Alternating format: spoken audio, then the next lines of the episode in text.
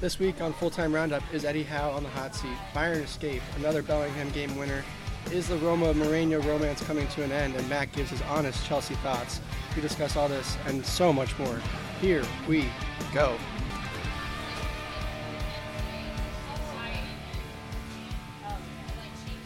Welcome into the Full Time Roundup. My name is Matt Gesson, as always, with you here, Daniel Brackett.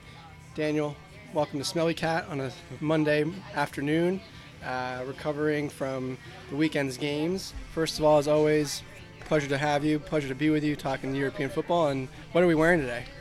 Absolutely. Good to see you, Matt. Thank God we had a long weekend this weekend, much needed, much needed. So today I am rocking the Sevilla third kit from last year.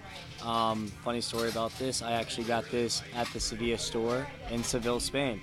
Um, I backpacked to Europe after I graduated college and I just happened to just barely catch a, one European game. Um, they played Athletic Bilbao, and I got uh, Ivan Rakitic on the back as one of my favorite players.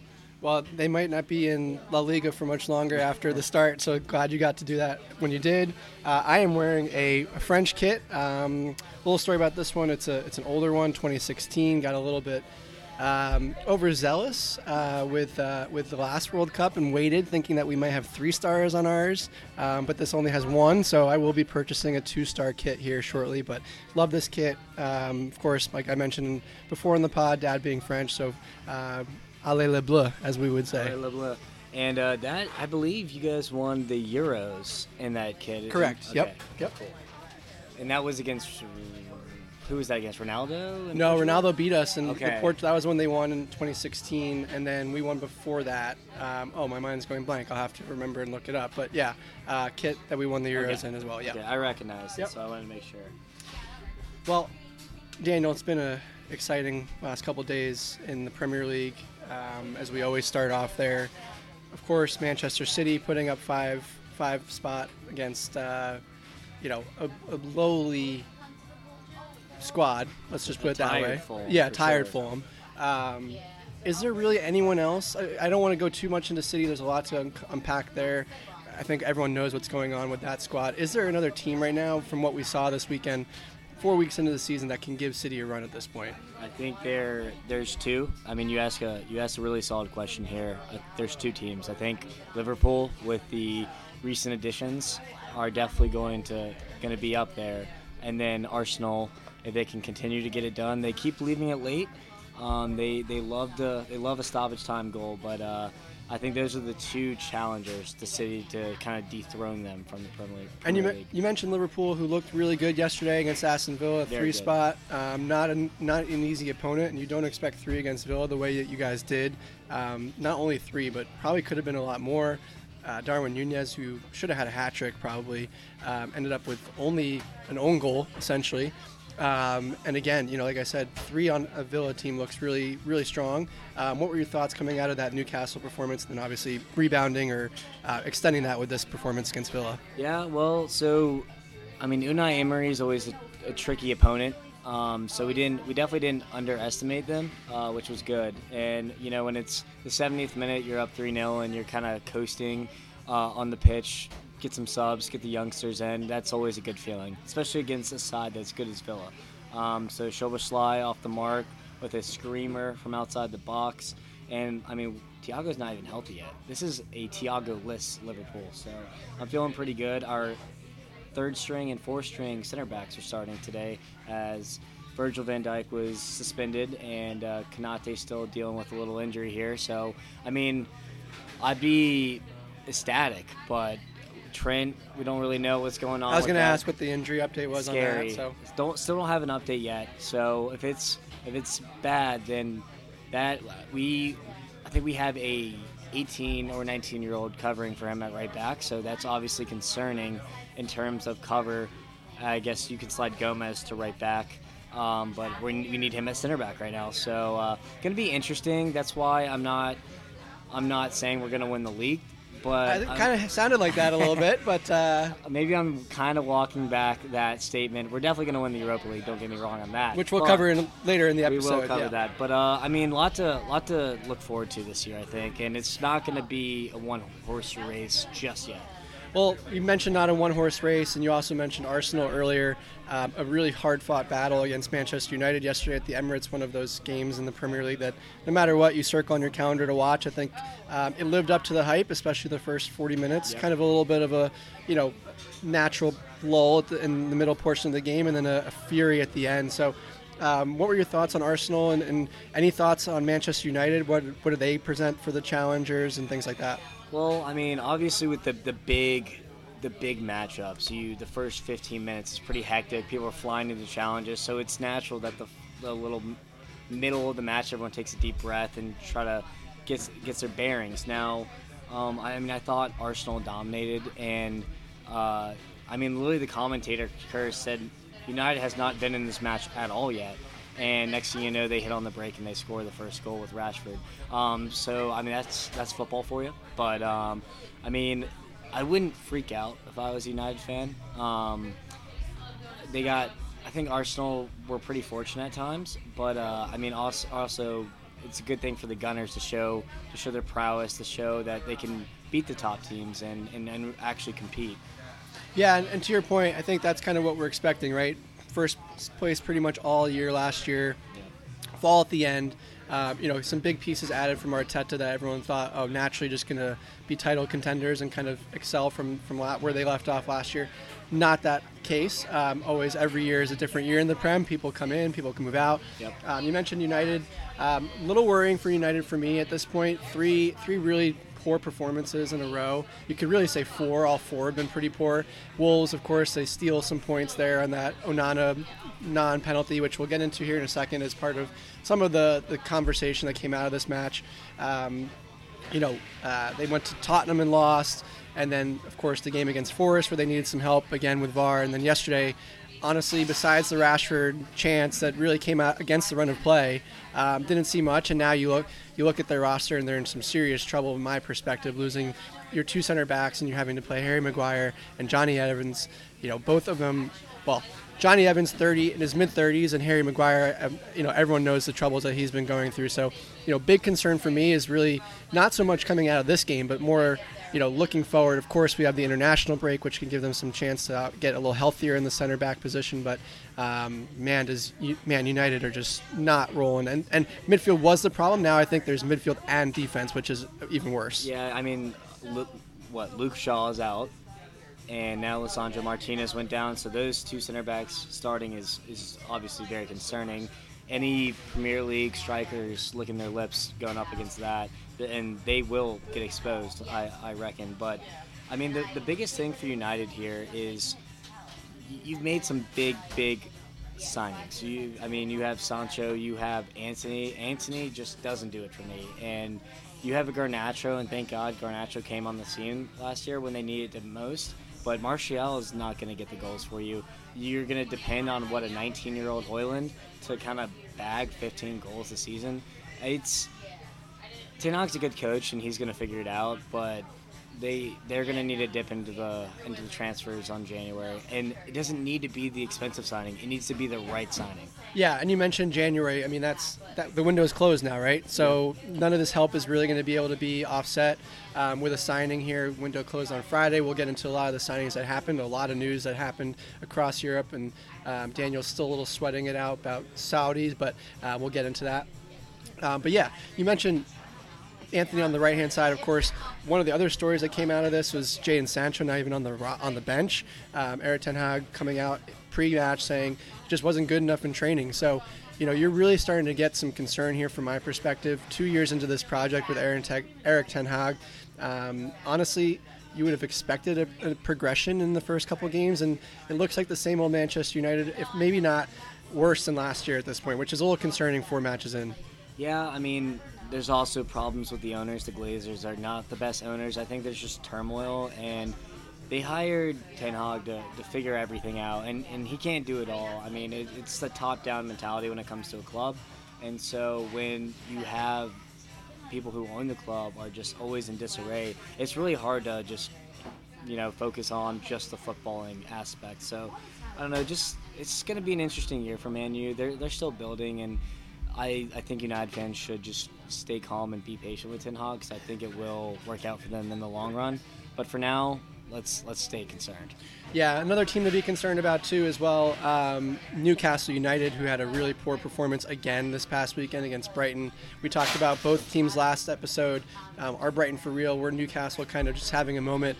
Of course, I mentioned Brighton just dominated this game 3 1, which really wasn't even a 3 1. Um, you know, Daniel, what are your thoughts on Newcastle? Is it really now time to, to worry? And, and then, you know, secondarily, what are your thoughts on that Brighton performance? I mean, so you have Bruno Guimaraes, Tonali, and Joelinton in the midfield. You got a solid front three and a really, really good defensively. I mean, you're you're you're, you're pissing goals at this point. And is it Eddie Howe? Is he the problem? Because the squad's there, in my opinion. I, I mean, they should not be getting blown out by anyone anyone. They just lost to a 10 man Liverpool last week at home, and now they're. And the way they lost, too. the way they lost was bad. It's I don't know. I I really was expecting more from them this year. Um, it's also early, so we got to remember that. But I think Eddie's Howe, his seat's going to get hot quickly if he doesn't turn it around soon. Yeah, and you mentioned, you know, Eddie Howe being on the hot seat. I think it was a conversation at the end of last year before they went on their run to get in the top four. This roster is a great roster, a lot of talent. Uh, of course, you know the, the ownership having the money and the ambitions of this club being in the top four. They've been smart in the transfer window. They haven't made big splashy signings, which we thought they could, um, especially with the banking that they have. But to your point, is Eddie Howe the guy? I think it is a short leash. I think an organization with the ownership that they have is looking for that that top echelon type of team. And um, I love Eddie Howe personally. I said long ago that he should have been the manager of Chelsea after Bournemouth, um, especially after Conte. He was just that style, that fit that I think fits really well and um, is good to build a squad. Um, just it's just going to be a matter of patience at Newcastle, uh, and they of course have Champions League now, so.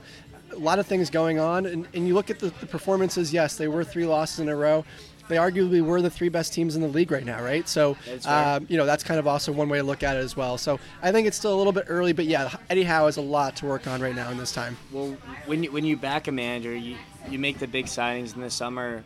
They they want to be the top three, and when you're losing to every single one and you don't get one point off any of them, are you the manager to get the job done? When I mean they're owned by the Saudis, so they have fuck you money. So they it will not they won't even blink twice they, they could sack him and get uh, Julian Nagelsmann tomorrow if they wanted to and hand him a giga- gigantic contract. So he's skiing though, so you he know. is skiing. Hopefully not with Manuel Neuer, but um, yeah, I mean, just we'll see. We'll see how Eddie does. Any thoughts on Brighton after that oh. performance? Oh. I mean, they they just that looked like Brighton. Two words: Evan Ferguson, the hat trick hero. The I think he's 19 he already I, apparently I don't know if this is correct, but he did say he's gonna stick with the Republic of Ireland, which is big for them because uh, usually they just get poached every single time. Um, but Ferguson looked good. Mitoma looks good. Um, I mean, Gilmour, ex-Chelsea man, he's fitting in there nicely after after Caicedo and Mac Allister departures. So Brian, Brian are going to be okay. They're a little yo-yo team. If you get a bad Brian, it could go very poorly for them. But when they're firing on all cylinders, I mean, you're going to watch goals, goals, goals. Yeah, I think this was a, like I said, a, a more what we expected from Brighton. Um, you mentioned you mentioned Evan Ferguson, uh, a hat trick for the youngster. Again, um, you mentioned also Billy Gilmour just jumping right in after losing some of those key pieces in the middle. Also added a sneaky Ansu Fati in the transfer window. So how is he going to incorporate into the squad? A lot of really good, exciting pieces there at Brighton. I think that that performance last week, a little bit of a uh, wake up call, I would say. And again, uh, Brighton, you know, big year ahead for for De Zerbi and that group with European football. Um, more what I expected uh, last this week. Yeah, I mean they, they need to bounce back for sure, and they did in emphatic fashion. And I mean, there's nothing better than going to that Brighton Stadium on a nice Saturday, what, probably 5 o'clock kickoff, somewhere around that, and you watch your team just drub Newcastle. That's best case scenario for them. Yep. And one team we haven't talked about yet on the pod or haven't put a lot of emphasis on, but they seem to be sneakily just kind of moving up the table and getting more accustomed and, and comfortable with the style of play. Um, our Spurs, Daniel. I mean, Big Ange coming in, five goals, uh, yesterday or uh, Saturday. Uh, this team is, is starting to kind of put the pieces together, aren't they? We, we, we talked about it. We were we were like, yeah, I don't know. Is Spurs really gonna come away with, from this fixture with three points? And I mean, a Son hat trick, five goals.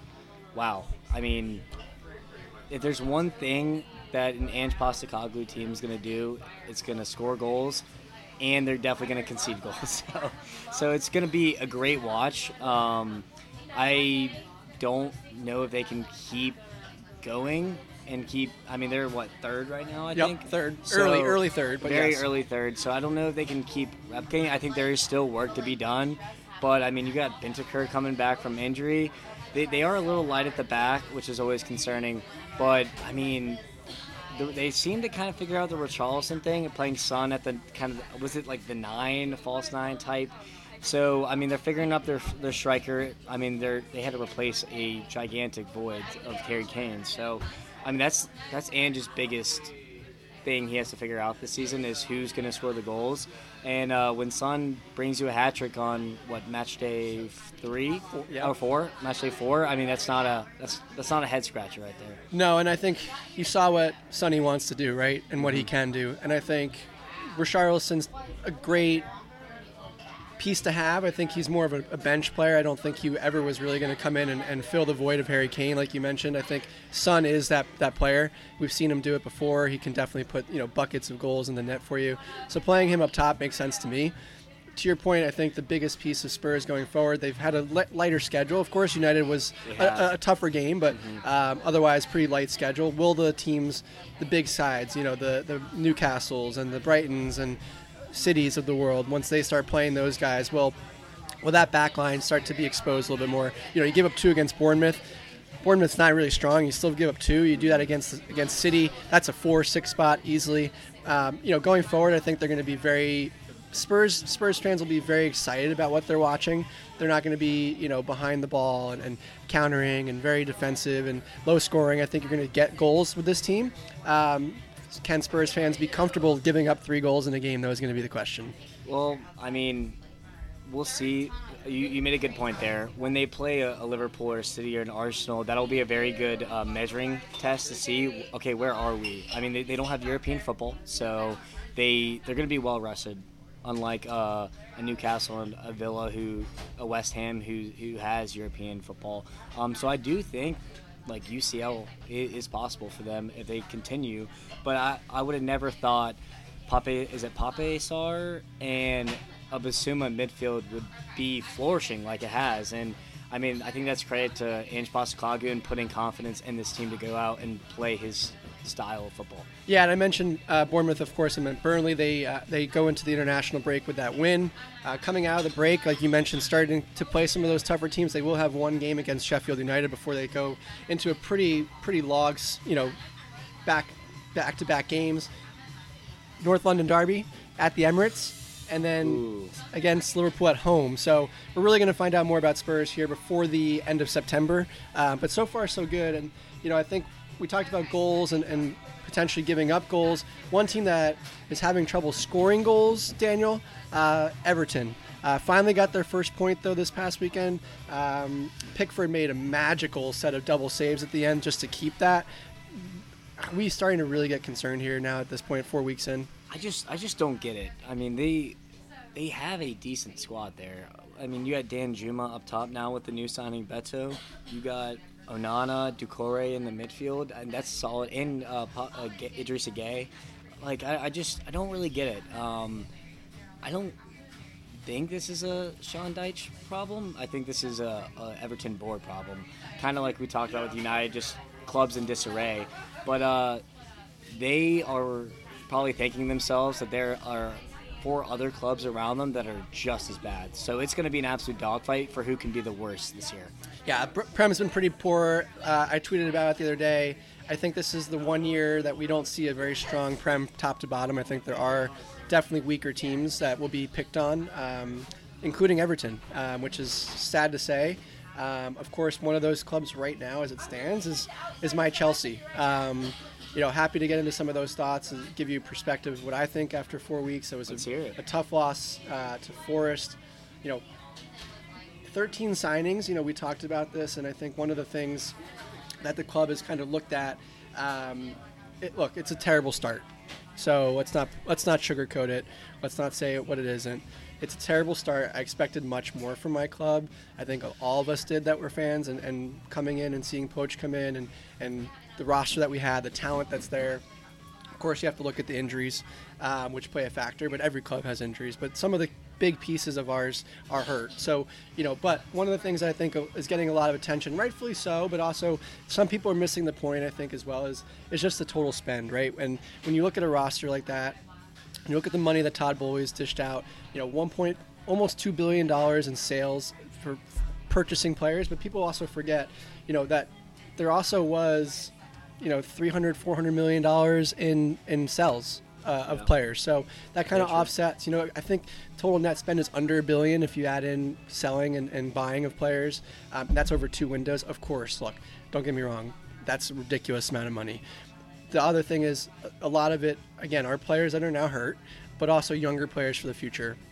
So I think there's a lot of com, you know consternation or conversation or whatever you want a word you want to throw in there about what Chelsea is looking like and what they're expecting.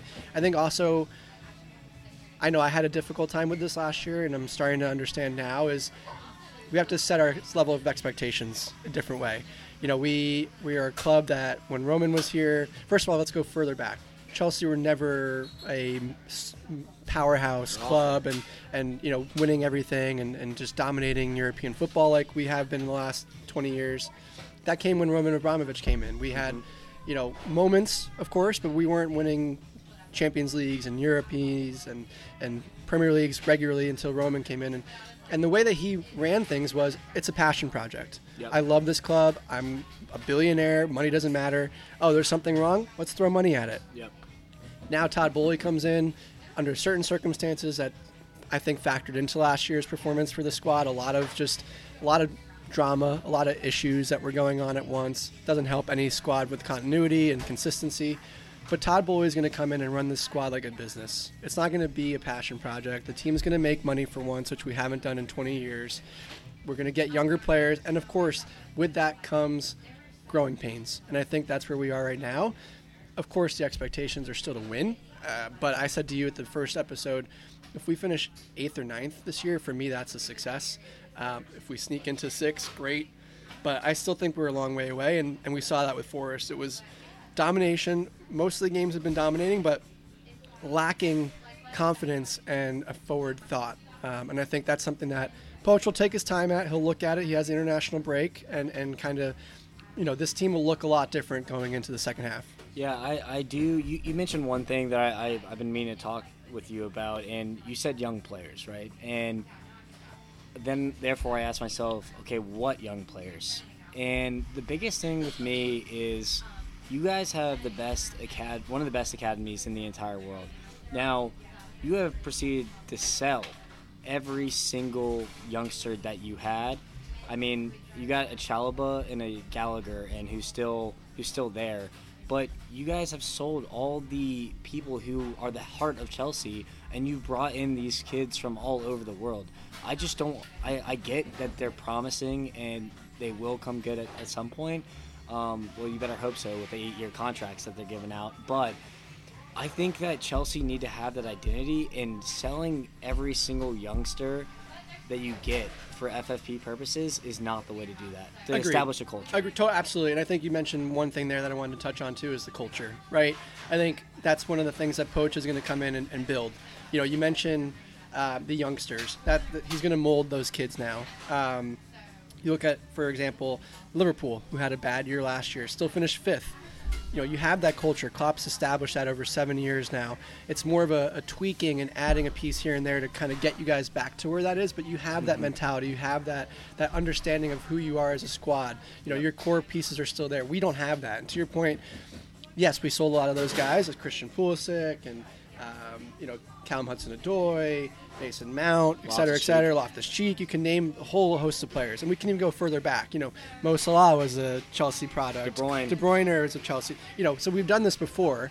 Um, I think now, though, like I said, it's a little different. I think this this is going to be established and, and built from the ground up. So uh, a little different for Chelsea. Of course, still going to take all the drubbing that everyone gives me at this point, Yeah. just because we should and they and we're deserving of it. But um, a little bit muted rant for me on Chelsea today, but uh, that was my thoughts, and I, I wanted to share them for you know for the listeners. It's been four weeks of really difficult times in, in at Stamford Bridge, but um, you know darkest before the dawn, as I say. Are you? Uh, I, I mean, I'm I'm coming out of this looking good, but are you worried about Caicedo?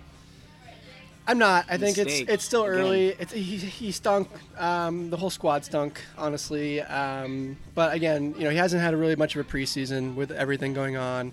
Jumps into the first game, has a terrible performance. Everyone puts pressure on him. Good second game that we talked about. Didn't wasn't Luton Town, of course, Yeah. but still, you didn't see him. Um, when you don't see or hear his name, Moises Caicedo, he's having a good game. Mm-hmm. So look for that. Um, but yeah, I wouldn't put too much stock into this past game. Everyone everyone pretty much stunk on this one. Okay, that's a fair point. That's a fair point. Now, as we kind of pivot to Germany, had some another fantastic week of German games. Just it's been a joy to watch. Honestly, uh, first three weeks, I I don't I like German football, but this year has been the most enjoyable first couple weeks that I've watched in in a, in a while. I think um, Lots of goals everywhere. Lots, lots of goals. So. Uh, Bayern. I mean, they have this weird thing with Borussia Mönchengladbach. They always just, I don't know what it is. They are, they always have their number, and I was, I was thinking to myself, wow, they are gonna do it again. They score off a corner early, and Bayern do literally everything but score the goal. I mean, they hit the post, they hit the crossbar, they blew as many chances as we have hands. So I don't, I was kind of worried, and then they, at the end of the day, 18 year old Mathys Tel gets it done. And sometimes you need a youngster to pop up in the right moment and make a name for himself. Yeah, I mean, boy, that's that statement couldn't be truer, right? Um, especially for Bayern. Uh, Jamal Musiala winning them the title last year and the that last winning goal. Yep. And now Mathys Tel coming in and giving them three point, massive three points at you know the Boogie Monster, like you said. Um, six times in a row they've gone to Mönchengladbach and struggled, so they get over that hurdle. Of course, they get handed a few other helpers along the way in the league. Um, is this is Bayern kind of in position already to take this league and, and kind of dominate it? You know, they're undefeated, only team in the Bundesliga to be undefeated. Similar to City, you don't want to give these guys spots uh, or points, um, and, and the teams below them have already, and that's a little concerning. You know, especially for.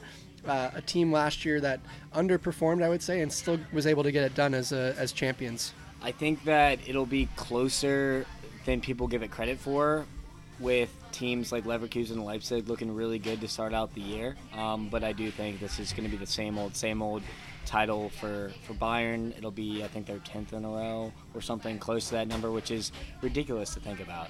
Um, so, I mean, they're going to keep rolling. They, they look better under Tuchel. One of the bigger uh, stories was Kimmich.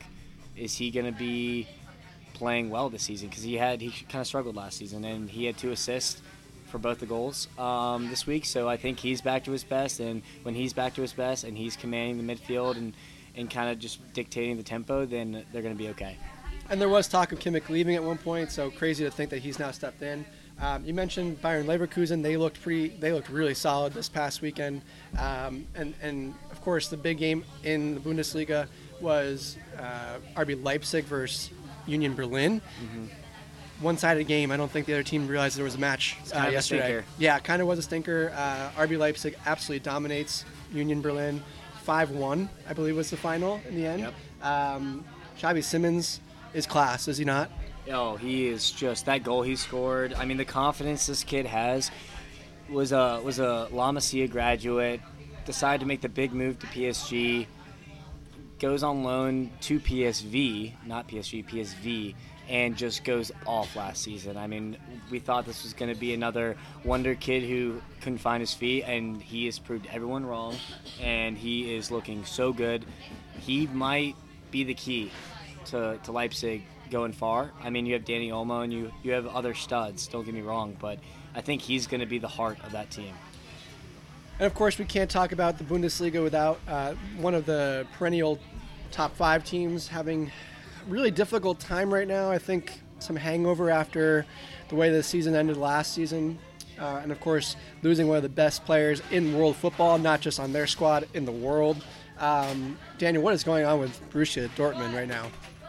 I mean, I thought this was the perfect spot for them to get it done. I mean, it's on a Friday at home. The fans, one of the best atmospheres in all of Europe, if not the world. Let's be honest. Yeah, here. that yellow wall is fantastic. Yellow wall is crazy, and they go up two goals in the blink of an eye, and you're like, okay, uh, they're going to be in cruise control the rest of the match, and things just go awry. And I mean, the referee and, and VAR did not help, and we can touch on that later. But I mean, it's just the mentality. I, I watched the first half, and it was it was so dominant where I was like, okay, I don't, I don't know if it could get ugly. So I, I'll, I'll switch it off, and I, I tuned in once. Heiden, is it Heidenheim, something of that nature, tied it up, and they looked tired. And it is week three, and they haven't played any mid midweek matches. Why are they tired? Had, did they not do fitness? I mean, I know they're injured, but I mean, it was just pretty frustrating. I'm not even a fan of Dortmund. It was pretty frustrating to watch because they're trying to attack and just sloppy, sloppy passes. They couldn't connect. Haller looked bad, but they got Füllkrug, which is a, a plus. But I just, I don't know. Terzic, I don't think he's on the hot seat yet, but he better start getting some results soon. I mean, it's it'll be interesting. Bundesliga getting tighter. Uh, we mentioned it, but can they can these teams keep in touch with Bayern Munich, or will Bayern Munich have this wrapped up by December? As usual, we'll find out. Uh, another league that is a little bit tighter right now than expected is is La Liga in Spain. Uh, Bayern uh, Bayern Munich are dominant in in Germany, and Real Madrid and Barcelona are dominant in Spain. But one of those two teams does not look like the team that we thought they would. Uh, Barcelona, Daniel, had a real, real difficult match yesterday uh, that they really should have taken care of and, and squeaked out a 2 1 winner. Well, I mean, not a great start to the season, but when you have João Cancelo and João Felix come onto your team on deadline day, your team just got a whole hell of a lot better. And if they can mix in the the senior, say João Cancelo, João, I mean João Felix is still young, but he's been he's been in football for a while now. The Lewandowski presence up top, Frenkie De Jong, they mix that in with with the La Masia graduates and Gavi. Pedri's not La Masia, but he's still young. Yamal, Balde. I think they're going to be okay. Um, I mean, they got they're building depth here. I don't know how they're doing it with their financial issues. Levers, all levers. All pulling them all. So, I'm I'm actually liking them to make a run at this uh, this this title here over over Madrid. over Madrid. Interesting. Of course, we, we touched on Madrid losing Vinny Jr. last week. Um, they sneak by again um, against Getafe, who gave Barcelona a pretty good match in the first week. They did. Of course, we all know who delivered. Jude. Hey, Jude. I mean, just puts the team on his back. It's crazy. What kind? What, what else can you say at this point? He just he just pops up. I mean, yes, was the goalie just horrible spill out for Jude just to kind of tap in, but it's it's about being at the there at the right time, and and that's what Jude did again. And I mean, can he keep on this run? Because if he keeps going, he's going to win the Ballon d'Or. He may already won it. um, but yeah, you mentioned right place, right time. I mean, nine times out of ten, that keeper holds that that ball. Um, also had an absolute hell of a game. Yeah. Um, so it was unfortunate that he, you know, makes a, a little gaff at the end, but. Yeah, I mean, right place, right time, and he's a midfielder, so he's not even a striker that should be there. That's just his instinct to get to the, the goal. Ball pops out, puts it in, two one, puts his cape back on, and on to the next match. Yeah, I don't I don't know if it's the coffee with the four special shots that I think I got in this thing or just me overreacting here, but you know why I think Barca is going to go above Madrid and beat them out for the title? It's because if we look at the two squads, right? On paper, they're I would say they're fairly equal, but you know what Real Madrid does not have that Barca has now? Depth. And I think with European football and title or fixture congestion that always happens here nowadays, I think that Barca have the depth to to compete in every single trophy, and I don't think Madrid does. I do agree with you. I will counter one one word, Jude, and we will see what happens. But That's uh, Daniel, you've also been really high, and if, want to uh, also mention Atleti, who did not play against Sevilla uh, due to rain, so they are still, you know, up there in the against Real Madrid and Barcelona. I think that the three-team race this year should be interesting in La Liga, so keep an eye on that. One team that is in third place currently that I know you're really high on and would love to hear your thoughts is um, Girona. Can they keep this magic up? This has been a, an unbelievable story to start the season. So, so they're they're a pretty good story. I was Uh, I'll plug it for so the analyst.com. It's a it's a sports website, but they do a lot of soccer. And I was reading an article on Girona um, earlier this week, and so they're from their Catalan Catalan club. Um, they are a part of the the city conglomerate of, and they have they have a ton of teams, but they're City, as in City Football Group, just Yeah, to be clear. Thank you. And um, Pep Pep's brother, Pep Guardiola's brother, actually is a partial owner of this team. They play really pretty football, um, tiki taka, slow build up, and they I mean they've signed a couple of the Barca rejects. Um, them it's Hafe and Girona love a Barca reject, but um, they're playing really good ball. They they got some guys, and uh, I think they I, I don't know if they have the depth to compete for Europe, but if they keep playing like this, I think the sky's the limit for them long term as a project. Long term. Yeah, I mean, it'll be interesting. Really interesting squads right now. Um, if you look at La Liga table, some really strange clubs in the top. I'd say ten, really. Uh, Cadiz, Real Betis, Alaves, Osus, Osasuna. Osasuna. Um, some really interesting teams. So yeah, uh, Girona will be an interesting one to keep on a lookout for. Moving into Italy, though, uh, the teams that we expect here are really kind of coming to the crop uh, at the top. Uh, AC Milan, Inter Milan. The the league's going through Milan, isn't it? Yeah, I mean, I I'm so glad San Siro's still there. They decided not to knock it down. They actually share a stadium, which is hilarious to me. But I I, I, I do genuinely think that the two Milan teams are going to be the the two front horses in this race here. Um, well, we can start on AC Milan. I mean, Rafa Leao just, I mean, that little bike he did was just insane. Giroud's looking like he's 27 out there instead of what 36 or something like that. So they look they look really really really good. I mean, I don't know if you you kept an eye on it this summer, but Maldini left the club, and he was kind of the director. And I was I was kind of worried for Milan because if he's leaving, and there must be something wrong, right? Where there's there's uh, smoke, there's fire, and uh, they selling Tonali I thought was really dumb, but when you sell a player for that much money and you you bring in very smart signings, then hey, you got to do what you got to do here. So Reijnders, Pulisic, Ruben Loftus-Cheek, this squad has been elevated, and with Stefano Pioli, who's a, a pretty good coach, I think that they do have a legitimate chance at winning this thing. Yeah, you mentioned uh, Maldini leaving. Of course, it's going to be the first time in I think 25 plus years at a Maldini of any kind um, is not part of the AC Milan organization, whether that's player or front office.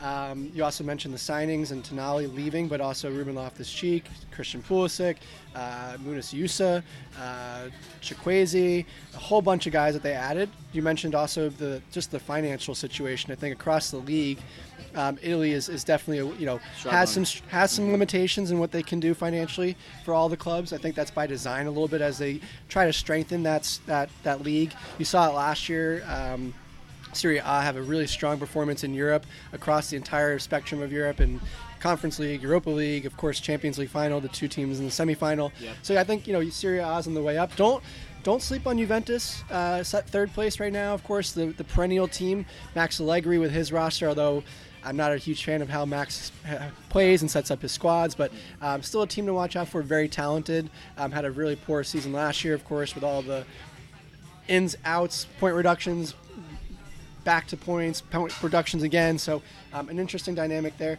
One of the teams that we had talked about last week, uh, Daniel, which shocked us a little bit this week, uh, Napoli uh, on the road losing to Lazio 2-1, which was pretty surprising.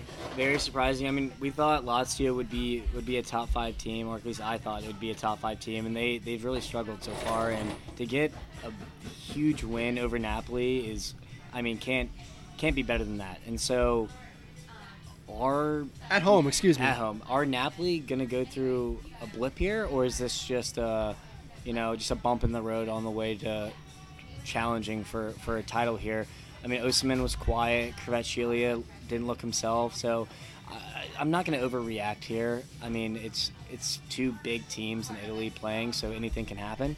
Um, but they lose ground on the Milan teams, and maybe they look back at this game as why this is why we lost the title.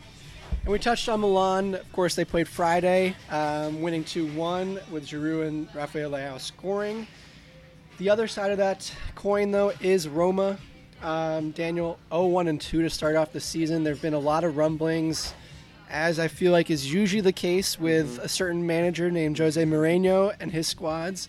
Um, of course, he was suspended the first couple games after the incident in uh, Europa League final last season, or was it Euro- yeah Europa League final? Yeah. Um, Or the Conference League. Conference League. Sorry. Um, is is the love fest over for Jose Mourinho at Roma? Look, I, I really, I, I like Mourinho. He can be a, a bit of a, a dick at times. Let's just be honest here. But I, I do like him. He, he's a serial winner, and I really just wanted him to, to leave Roma and, and go coach Portugal this this summer or the U.S. One of the two. And he didn't either, and now he's. I think maybe maybe regretting it. They they did they made signings. They, they signed Lukaku, Houssem Aouar. They, they, they signed some guys that should elevate the squad, and they're continuing to struggle. And so, I don't. It never ends well when Mourinho leaves a club. So it's going to be interesting how this plays out. Should be great content for us to talk about. But I, I could see him getting fired in the next couple weeks if they don't pick it up. Yeah, you mentioned it never ends well. Everywhere he's gone, I think he rubs people the wrong way, and of course, being the chosen one, as he states himself to be a special special one. Apology. Well, it's special, chosen. In Jose's world, it's all the same, so it doesn't matter. Uh, but it will be interesting to see what happens. Um, you know, one of the teams that he was at least talking about, to your point about in the summer, was P- maybe PSG. Um, of course, that project went to Luis Enrique. They looked pretty good the other day with Mbappe back and scoring four. He didn't score four; the team scored four, but Mbappe scoring two. A four-one win. Um, thoughts on, on kind of what PSG have, have stabled the ship? That's two wins in a row now. Are they are they the team to beat again back in France? Yeah, I mean PSG are looking scary. Asensio is looking great. They've had a great window. They made a ton of signings, completely changed the face and the culture of the club here. Less, less sta- superstars, more team players here. So they signed some youth. They got rid of Neymar and Messi, two big personalities, and and Mbappe is going to steal the show. He signed two French compatriots with uh, Dembele and now Kolo Muani. Um, so uh, that's it's going to be scary. Um, I think I miss watching Luis Enrique ball. Uh, I unfortunately don't get to watch the French league that often, but I was I was doing a little deep dive on, on PSG, and I mean, this might be the, the year they actually go far in the Champions League. Yeah, you mentioned the eight signings, of course. Um, not really flashy, to be honest, compared to what we've seen in the past. So I think I mentioned it last week. Once this team becomes a team versus a collection of just really high-profile players, I think in Luis Enrique's style and, and just the way he manages the squad is going to be really interesting. It, it will take some time. Um, I mentioned last week as well. I don't think they win the Champions League this year, um, but I think they make a good run um, if they get out of that group, which is we'll talk about later. But a, a really interesting time for PSG. Of course, Monaco on their heels. Uh, you know, the other team right behind them. Going to be a good a good race. Marseille also playing well, though they, they drew and um, dropped some points against Nantes on Friday. But uh, you know, French league will be an interesting one going forward. Um, there's also some interesting dynamics going on in other leagues across Europe, some smaller leagues. We'll, we'll classify France a little bit as that smaller division versus the top. Yeah. Sorry to interrupt. Yeah. So before we, we move on, did you happen to see the uh, Lyon, the Lyon Ultras yelling at the, the team after the match? I did not. Oh, it was it was brutal. I mean, I'm all for fans and engaging in your team, but I mean, when you're obviously PSG was going to win this, Lyon, and, and it was four one. It, it was ugly, but just for the team to just get absolutely berated by their fans after that kind of performance, I just I don't I don't love that. I, I don't love that. It has been a pretty far fall from grace for Lyon, to be fair. I mean, They're bottom. They are bottom right now, and a, a club that has been a perennial top four team Yeah. um, in France for the last, I'd say, handful of seasons. So this is an interesting ty- dynamic, and um, of course, like you said, you never want to see fans berate your team and, and kind of put them on blast like that. But um, you know, sometimes it you, need it. Needs a to be bit. done, Yeah, yeah. it needs to be done a little bit. And uh, last but not least, you, you, you mentioned Monaco, and, and they, they're a high flying team. Got a got a ton of youngsters, but Taki Minamino is back to his best. We haven't seen. I mean, Taki played for Salzburg, right? He played for Salzburg before Liverpool got him. He kind of struggled, didn't get much game time, and he has started the season hot this year after a bad start to his Monaco career last year. So, just for me, being an ex Liverpool compatriot, I'm very happy to see him flying in Monaco. And we mentioned this with Christian Pulisic last week. Is sometimes just a change of scenery is good for you. Another player that we've seen that with is uh, Angel Di Maria, Mm-hmm. um, who's now at Benfica in Portugal. Of course, Benfica and Porto really, along with Sporting, but those three clubs really the, the teams in Portugal. Um, I know you've been keeping an eye on Di Maria. He looks really good right He now. looks really good. And I mean, he didn't start his career per se at Benfica, but that's where he got the, his name from. And so, I mean, I, I went to that stadium uh, when I was in Europe, and it is gigantic. It's a beautiful stadium, really cool atmosphere. I, I mean, I remember Liverpool captain Virgil van Dijk was just applauding their atmosphere when, when we played them in the Champions League a few years ago. Um, I think they are the team to beat. Sporting Lisbon and Benfica, Porto, all of them have lost a bunch of guys this to the I mean to the big teams because what they do they develop youngsters and then they sell them for quadruple their value. It's players like Ugart, players like uh, Gonzalo Ramos, like players like that. So it's hard to predict how the season's going to go when you lose your entire spine year after year after year. But I think uh, Benfica is the team to beat. Their coach is fantastic. They play beautiful football, and I'm super excited to watch them in the Champions League this year. You mentioned Champions League, another team, another league that does have some tie-in with the Champions League is, is the Dutch league, Yep. Eredivisie. Uh, PSV, the league favorites right now as it stands. Of course, uh, Feyenoord letting, winning the league last season. Surprisingly. Um, surprisingly, and of course, Ajax just having a really dismal last couple seasons. Yeah. Uh, any thoughts on, on what's going on there? Still struggling out of the gate this year as well. So usually, kind of like I said before with Benfica, they you sell your spine year after year after year. You either have to depend on your academy or you have to make good signings and they have to hit the ground running. And for the last two three years, they've they've had some misses, some uncharacteristically misses. And so I think they're just trying to figure it out. I don't. I mean, they're gonna get top three like they always do, but I, I Ajax, the new Ajax, PSV, uh, they they did sell, they did sell some guys. They sold Sangare in the heart of their midfield, and they were trying to move Bakayoko. I think he ended up staying, but they did sign the trio of Americans: Pepi, Tillman, and Dest. Uh, Pepi should hopefully uh, kind of beat De Jong out throughout the season for, for fighting for PT up the number nine position.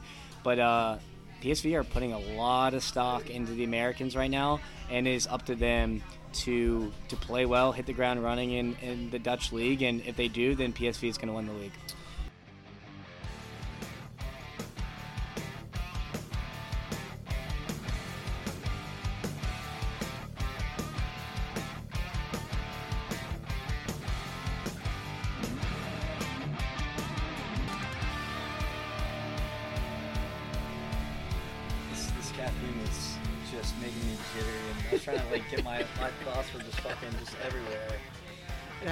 What it's for.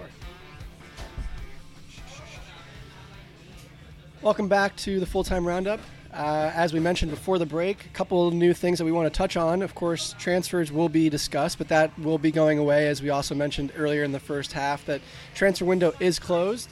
Um, so the first thing that we want to do is introduce you to a new segment that we will be touching on. It seems, Daniel, every week this comes up. Uh, if you don't know where we're going here, it's going to be the VAR, um, which we have determined an abbreviation for. Our abbreviation is for very aggressive reactions for VAR. So, of course, like I mentioned, it seems like weekly this is a problem in, in across all of Europe. Um, we saw it Friday right out of the gate. I thought we were going to have a handful of things to discuss here. We have a couple that we want to touch on real quick. Um, you mentioned the Dortmund one early thoughts on that? I th- personally, I don't think Dortmund should have let it get to this as far as determining the game, but I think the decision was wrong. Um, I think that is, well, first of all, he was offside. The the player was from uh, Hoffenheim or Heidenheim, Hei- Heiden- Heidenheim, Heiden- or whatever it is. One of the one of the promoted teams um, was offside, so that should have been mitigated right out of the gate. It, it, it isn't. Um, Haller pulls him down and penalty, and and Dortmund drop points. Uh, thoughts on that one? Yeah, I mean, excuse excuse my French here, but uh, it's bullshit because we have implemented VAR to to fix mistakes that referees make, and it has made it arguably worse. I mean, how the hell do you you see that play and you, you don't call that off? I mean, Haller, if he just let it go and just let it run, it It's offside. It's offside, and by the letter of the law, that is offside. I I could not believe that. I feel bad for Dortmund in a way because they got screwed here, but I just don't understand when. You, especially with a play like that, not in slow motion, like a foul in the box. This is like a, a very cut and dry call here, and I just cannot believe that it went against Dortmund. Yeah, I'm, I'm also struggling. You mentioned the idea of VAR was to make things simpler and easier. Um, what is a handball? Um, I Who think? I, I think we've lost touch of what a handball was. I, from what I understood is growing up and playing this game for 20, 30 plus years now, that situation against Luton was a handball um, against against James Ward-Prowse. Um, above the, the silhouette of the body, as I quote it in, in air quotes here. Yeah. Um, I, you you've lost me. Uh, tell me what a handball is, Daniel. I don't know mean, anymore.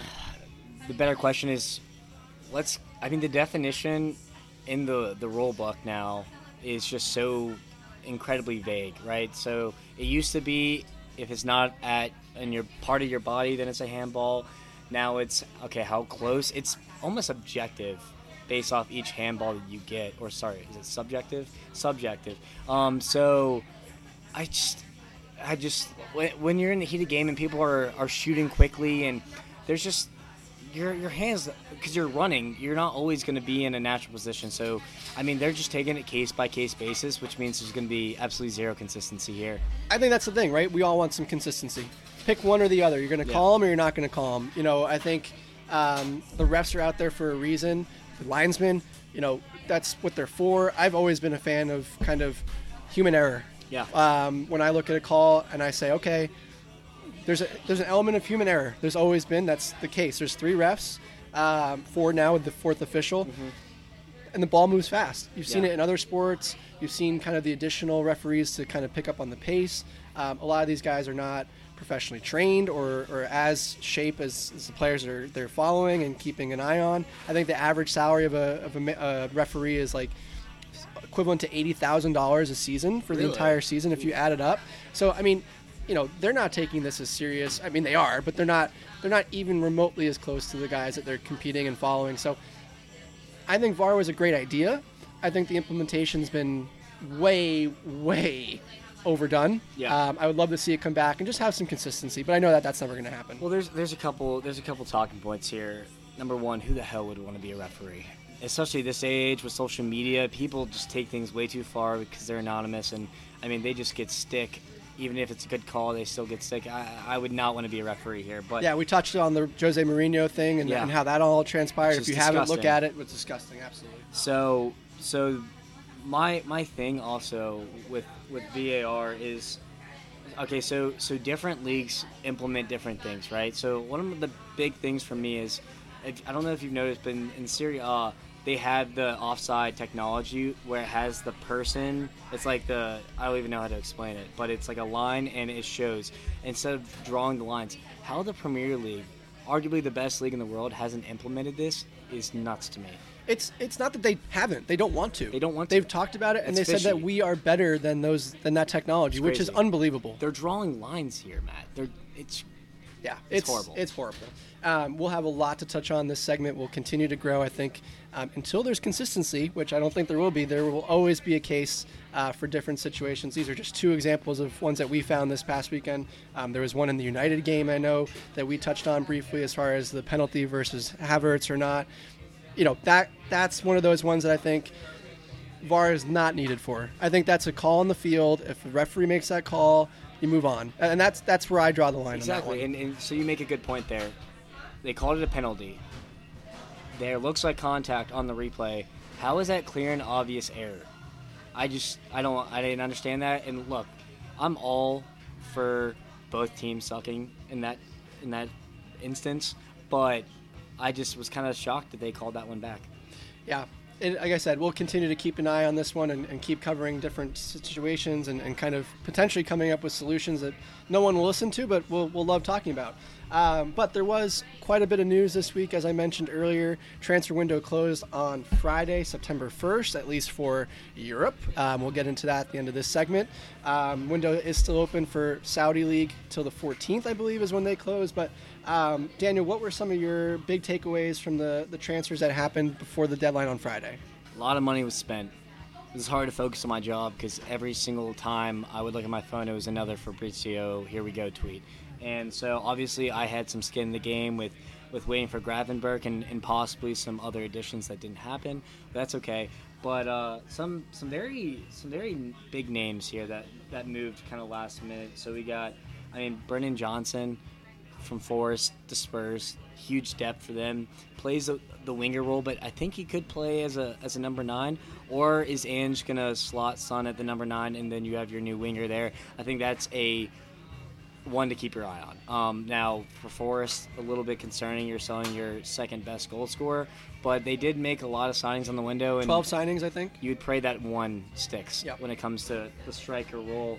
Um, we, we, mentioned Cancelo and, and, Felix. I think those are going to win them the league. Um, genuinely, I think Cancelo is a fantastic player. They've been playing center backs at right backs and left backs. I, I think that he's just so quality, and he suits that style of play perfectly. I mean, he played for Pep for, for years at City, so I, I love that. And then we mentioned Ansu Fati. What do you any any uh, predictions here, goal goal tally wise? Goal tally wise, it's gonna. My concern for him is where does he play? Um, that roster is is of course he's a big name. Um, flashy comes from Barcelona. The hype that came with him when he was a younger player. He's still young. I don't even think he's 20 yet, or if he is, he just crossed the threshold. I think he's got a concern of where to play. Um, so goals number, you know, goal contributions. I'll say across all competitions, I would say 15, um, which is a lot. But again, that's dependent on if he gets in the starting lineup. Um, he's a he's a winger primarily, and are you going to take Mitoma off? I don't think so. Are you going to take Solly March off? Not at the moment, but that's where I would slot him in if, if March has a little bit of a down trend um, or down spell. So yeah, I think 15 if he gets to start. If he if he's more of a bench player, I think he's lucky if he contributes 10 goals across all competitions. Yeah, I mean 10 to 10 to 15, I feel like is the right idea to have. I mean, I think that he will get a good run in because they play European football. You have to rotate. Um, you can't just play Mitoma and Solly March and uh, was it Gross, Pascal Gross, every single game. You do have to rotate, and he's going to be the next man up. So I I think Zerbi has a very, very, very good track record with young players. and Ansu went there to get his career back on track. I think long term he will still be a Barca player, but I think he could be a key for Brighton going far in the Europa League as well as continuing to push on in the Premier League. Totally agree with that. And two others that we uh, just wanted to call out was uh, Matheus Nunes, of course, going to City. Um, there was talk of Paqueta replacing him. I think Nunes is an upgrade from him uh, from Wolves. So Pep got his guy in the middle there, another depth player that's just going to fit right into that City lineup and, and just really keep that that machine turning. Uh, the last one as well is Ronald uh, Kolo Muani, uh, who basically forced a move from Eintracht Frankfurt to PSG. That deal got done at the last minute, $90 million deal. Um, I think it's 75 up front with 15 add-ons. So mm-hmm. um, he gets his his move. I think Eintracht had no choice once he kind of came out and um, demanded it. Went to Paris without really telling the team, and was basically in Paris really? waiting for the deal to be done. not know that. Yeah, so there was it was it was basically it had to be done.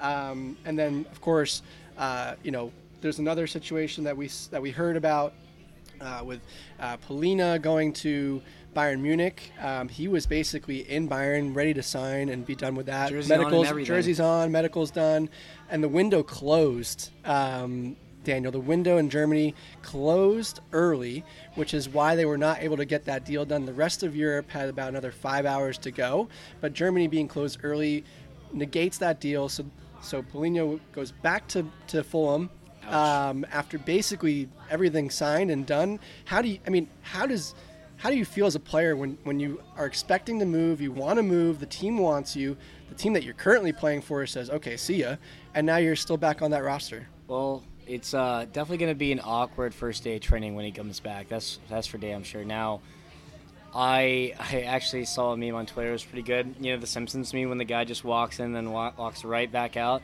I saw that when it came to Palhinha. I thought that one was a pretty funny shout there. Now, it's not.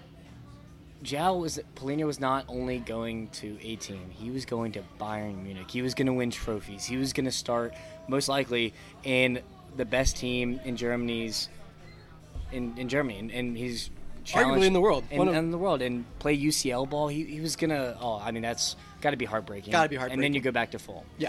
It's tough. Yeah, yeah, very tough. Um, also, I mentioned it, and, and this goes back to some of the inconsistencies across Europe. What are we doing?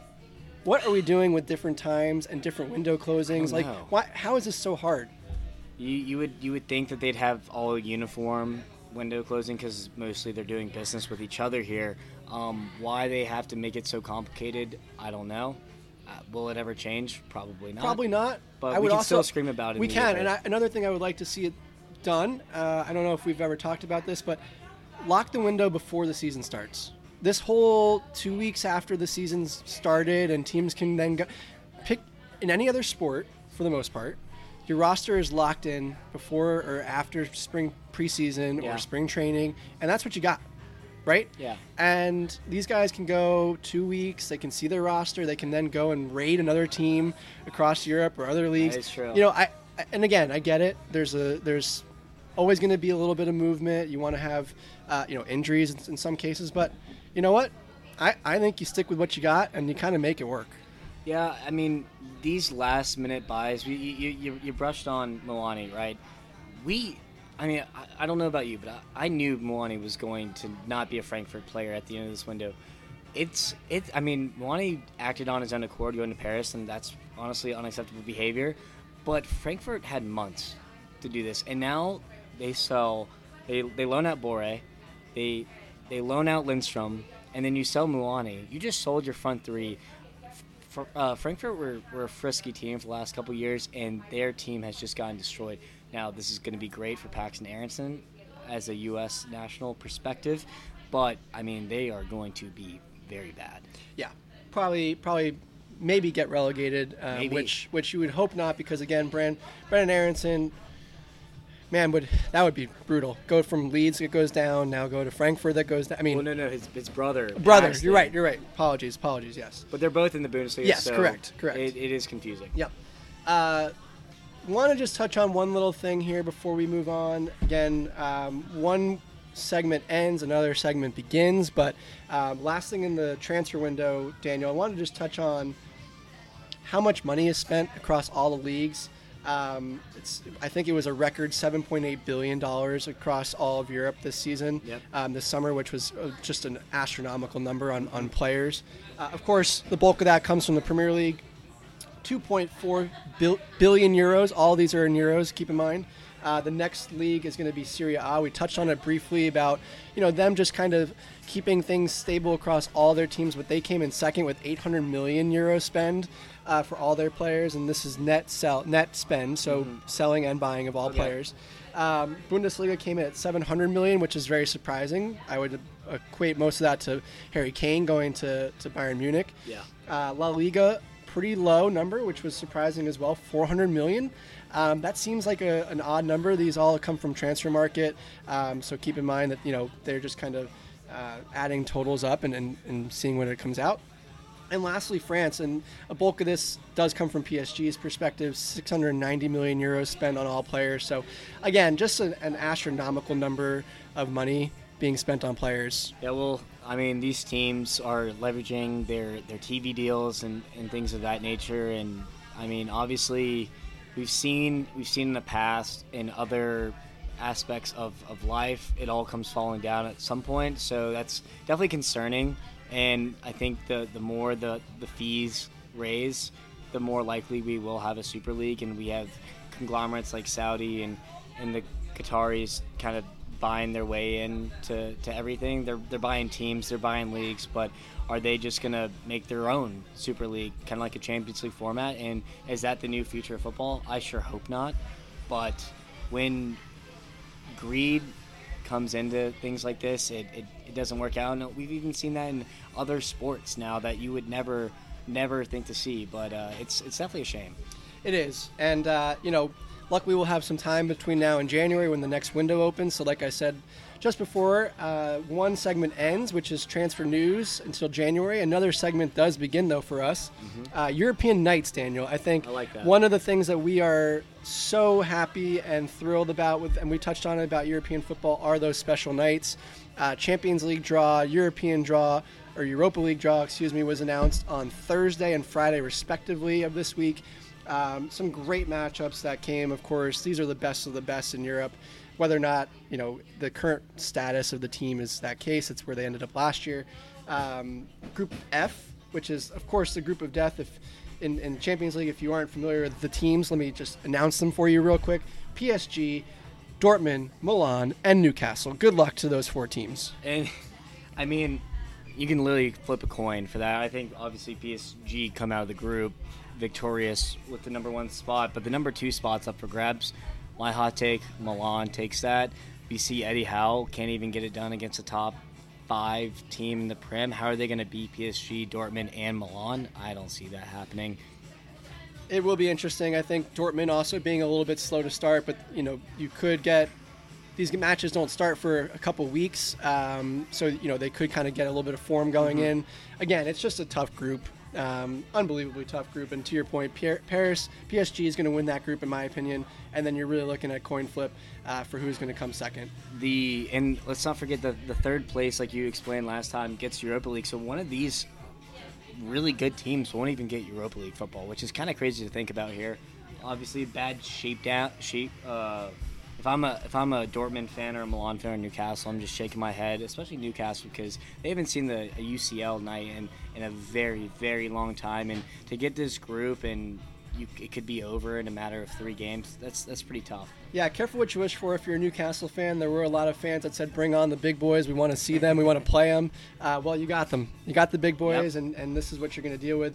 Uh, for me, Daniel, and of course, feel free to, to add thoughts here. I think the second best group is Group D um, Benfica, Inter Milan, Salzburg, and Real Sociedad across the board. So that's a very really strong group. group. Yeah. Uh, another one could be Group C: Napoli, Real Madrid, Braga, and Union Berlin. Uh, but for me, Group D is the second best group in in this uh, Champions League draw. Yeah, I think so. I mean, we, we, we hit on it. Benfica and Salzburg, a lot of young talent there. Very exciting to watch both of them. Salzburg did lose their coach last kind of second, so they, they've been doing well in the league. Now, are they just gonna is a center mid or a striker gonna go score and then next thing you know he's signing playing for one of the opposing teams that could definitely happen uh, come January. Um, I really do not know how this table will shake out. I, Inter I think takes this one home, but when it comes to second, Real Sociedad are no no slouches either. So that's a very exciting group. Um, uh, one of these teams isn't going to get Europe or Europa League, which which hurts because I think they they could all challenge Europa League. Absolutely. Any before we get into Europa League, any matchups that stand out to you across any of the groups? And again, the groups are the groups, but any particular matchup uh, that you're excited about? I think PSV versus Arsenal is going to be a good one. That was um, mine. That, that I, I, was literally looking at that one and said that's the matchup I just want to see and, and see what PSV has to offer. Arsenal, of course, the uh, predominant second choice in England. Will they be able to show up in, in Champions League and, and perform as well as we expect them to? So for me, uh, that's mine. Um, and, and you know, you mentioned your other ones as well. City and Leipzig. Another that's, good one. That'll be yep. a, a, high flying, probably a lot of goals. Yep. Goals in those fixtures, and then the last but not least, I saw one more. Oh, Bayern absolutely probably drubbing Man U should be interesting to watch. Yeah, I wouldn't want to be Man United going to the Allianz. Nope. Um, I also don't want to be Man U and having Bayern come to my place. So it's going to be tough, Fair tough enough. all around for them. Uh, I think Bayern wins that group pretty easily. Mm-hmm. Ideally, Man United, although they'll get drummed on both sides of that, I think they're the second team. Um, but yeah, uh, moving into Europa League though, Daniel, this is um, of course there is a team in here that uh, I know that you're very interested in. how far did Liverpool go? Are you have you already booked your ticket for the final? Oh yeah, no, I mean it's I don't know where Jurgen Klopp after we lost the Champions League final against Real Madrid, he said, "Where's the where's the next final? Oh, Istanbul. Go ahead and buy your ticket." It's the same same mentality here. Uh, when Klopp first came in his first season, we lost the Europa League in a penalty shootout. It was it was a sad moment, and I think Jurgen has full intention of not only winning and going for the Prem, but he I think he really really wants the Europa League. Um, so I'm, I'm gonna enjoy that. Our group is pretty pretty easy. We got kind of lucky on this one, which is nice because as our squad's somewhat thin, got some aging talent mixed with young, exciting guys. I think that the, the young kids are going to get a lot of run in. Players like Stefan Bajcetic, Curtis Jones, Quansah, Ben Doak even might get a some game time. So it should be very interesting to see if we can make a a good run early in the group and then let the kids kind of play it out. And battle Mac Allisters, of course, with uh, Yeah. with uh, with the brothers playing each other. One for Liverpool uh, and one for Toulouse. So um, will be an interesting matchup there. Uh, but yeah, I think Liverpool probably the, the class right now until, of course, like you mentioned, those uh, knockout or the third place teams in Champions League come into the knockout phase for Europe. That'll be interesting to see. Um, how that impacts the draw, but you know, group of death, I would say in this group is group um, the group of which group is it? D? No, B. Sorry. Um, Ajax, Marseille, Brighton, Athens. We touched on Ajax's issues ish earlier, but they are still one of the best teams in Europe, of course, notoriously. Marseille and their strong start in France. Brighton, we touched on earlier. Athens, of course, is always an outlier. Will they be one of the, the tougher teams from Greece? So, um, those are my my two thoughts of this group. Anything you want to touch on in Europa League? Uh, Leverkusen are in the Europa League, and I think they can also make a pretty good run this year. Got a pretty easy, soft group here with Qarabağ, Molde, and Häcken. Um, I think they will get first pretty easily here, and kind of like I said with Liverpool, rest some guys and then really go for it once they get out of the group. So that's another interesting team to look out for. And then you mentioned the group of death here. One of those teams going out of that group is going to make a run. I don't think Ajax are going to be that team. I think it's going to be more Brighton and Marseille kind of duking it out for first and second place there. But uh, Europa League's actually looking pretty interesting this year. Yeah, and one team to watch out for before we move on is the Hammers. Uh, of course, first competition in Europe last year, winning the conference conference league, moving into Europa League. So just keep an eye out for them. Of course, having a strong start in the Premier League this season as well. How far can David Moyes take that squad? We'll see. But Daniel, one of our favorite segments here that we've done the last three weeks is our best 11. And I want to get into that. We've had quite a back and forth on who we should play, We our formation that we're going to choose, things of that nature. So I think we, we deserve to give the people the formation that we've decided on 1st and then we can jump into our players. So Good with me. um, we talked a little bit about a three-five-two, um, but we've we've focused and leaned on a three-four-three. Um, our thought here was, while it's nice to understand and, and look at players holistically, we're not going to be able to watch every single game. Yeah. Um, so we we're looking at more of the statistics and things that we can find. If someone stands out, it's just like a player that you cannot have, even though they don't score or give an assist. Um, but I thought three-four-three was our best formation that gives us a little more power up front. Yeah, we and obviously less at the back as well. So, I mean, center backs can have clean sheets and score goals, but we really like to focus on the midfielders and the attackers more.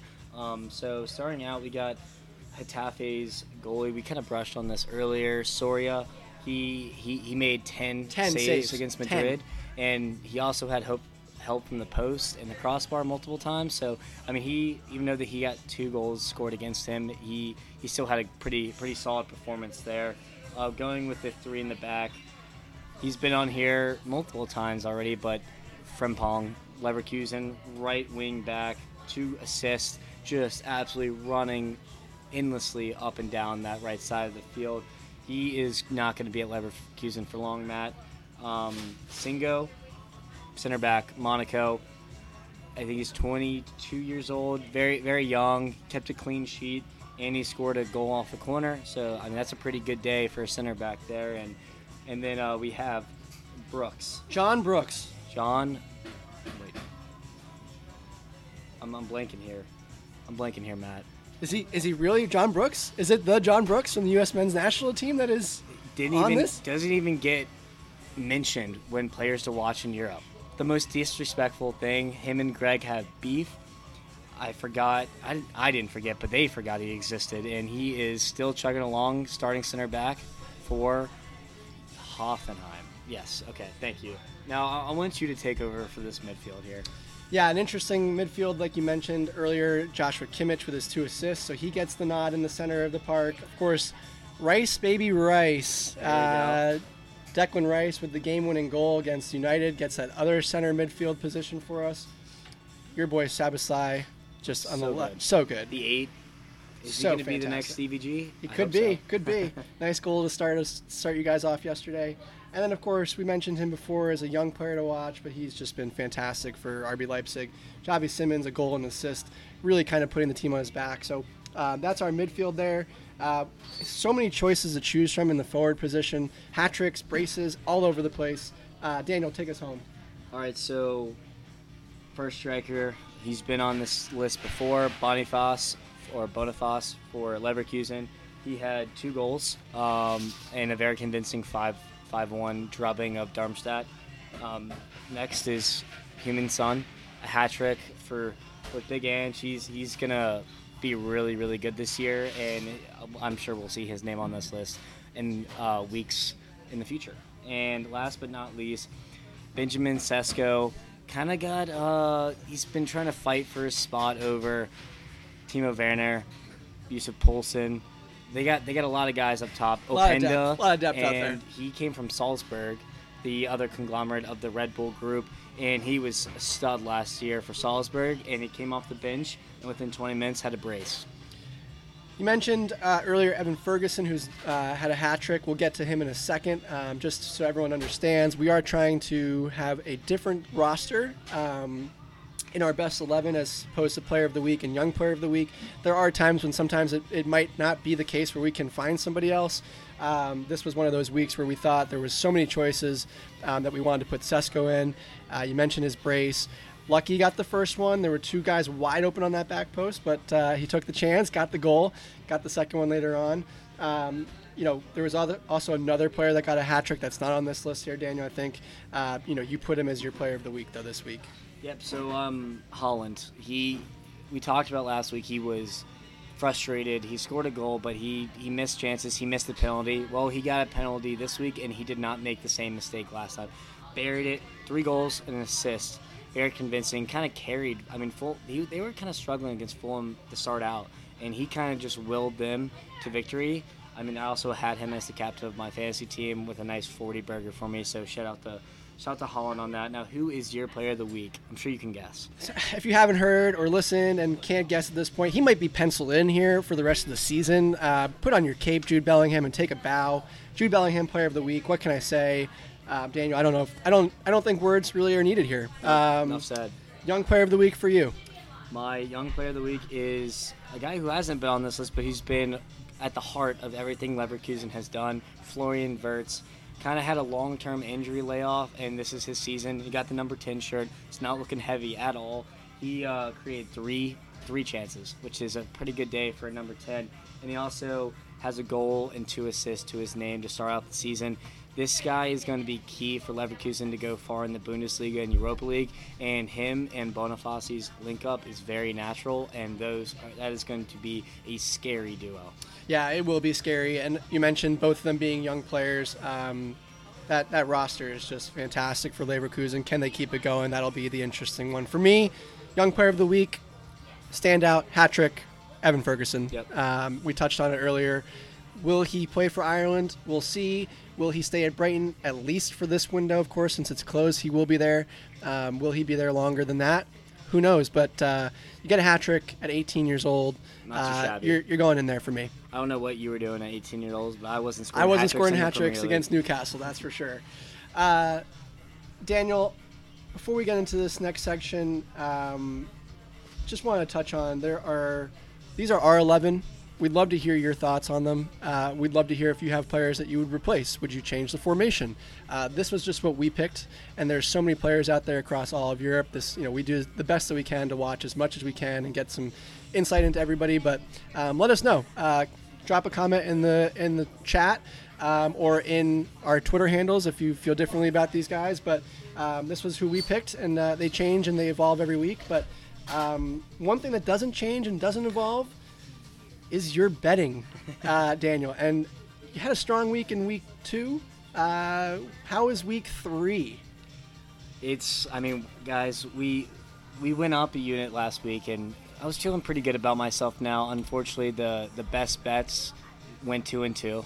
We didn't lose Hey. money. 50-50. 50-50 that's not that's not a bad number here but you know what was the big hit was my parlay of the week a five leg had some pretty even money lines in terms of, of odds wise i mean was we were asking ourselves was west ham going to get it done was spurs going to get it done well they did six to one parlay up seven units so far from the betting corner. I mean, guys, all I can just do is give out winners. It's up for you to take. So, I mean, come come make money with me. Well, there won't be any winners this week to No. make. Um, international break is upon us, Daniel. Uh, we will be potentially covering some of that, uh, but for now, no bets this week. More just a recap for you. Again, like I mentioned, TBD on if we will have an episode next week. I would like to cover your international break, but it's not really. There's no qualifying this one. It's more of just some friendly games. So um, we'll we'll assess and let you know. We'll definitely post that on on Twitter and anywhere else you can find us. Um, in the meantime, like I mentioned before, please drop us a line. You can find me at Life of Ben Gesson. You can find Daniel at Liverpool CLTFC on Twitter. Um, until then, please download, like, subscribe, and let us know what you're feeling. And we will catch you next time. Thank you guys.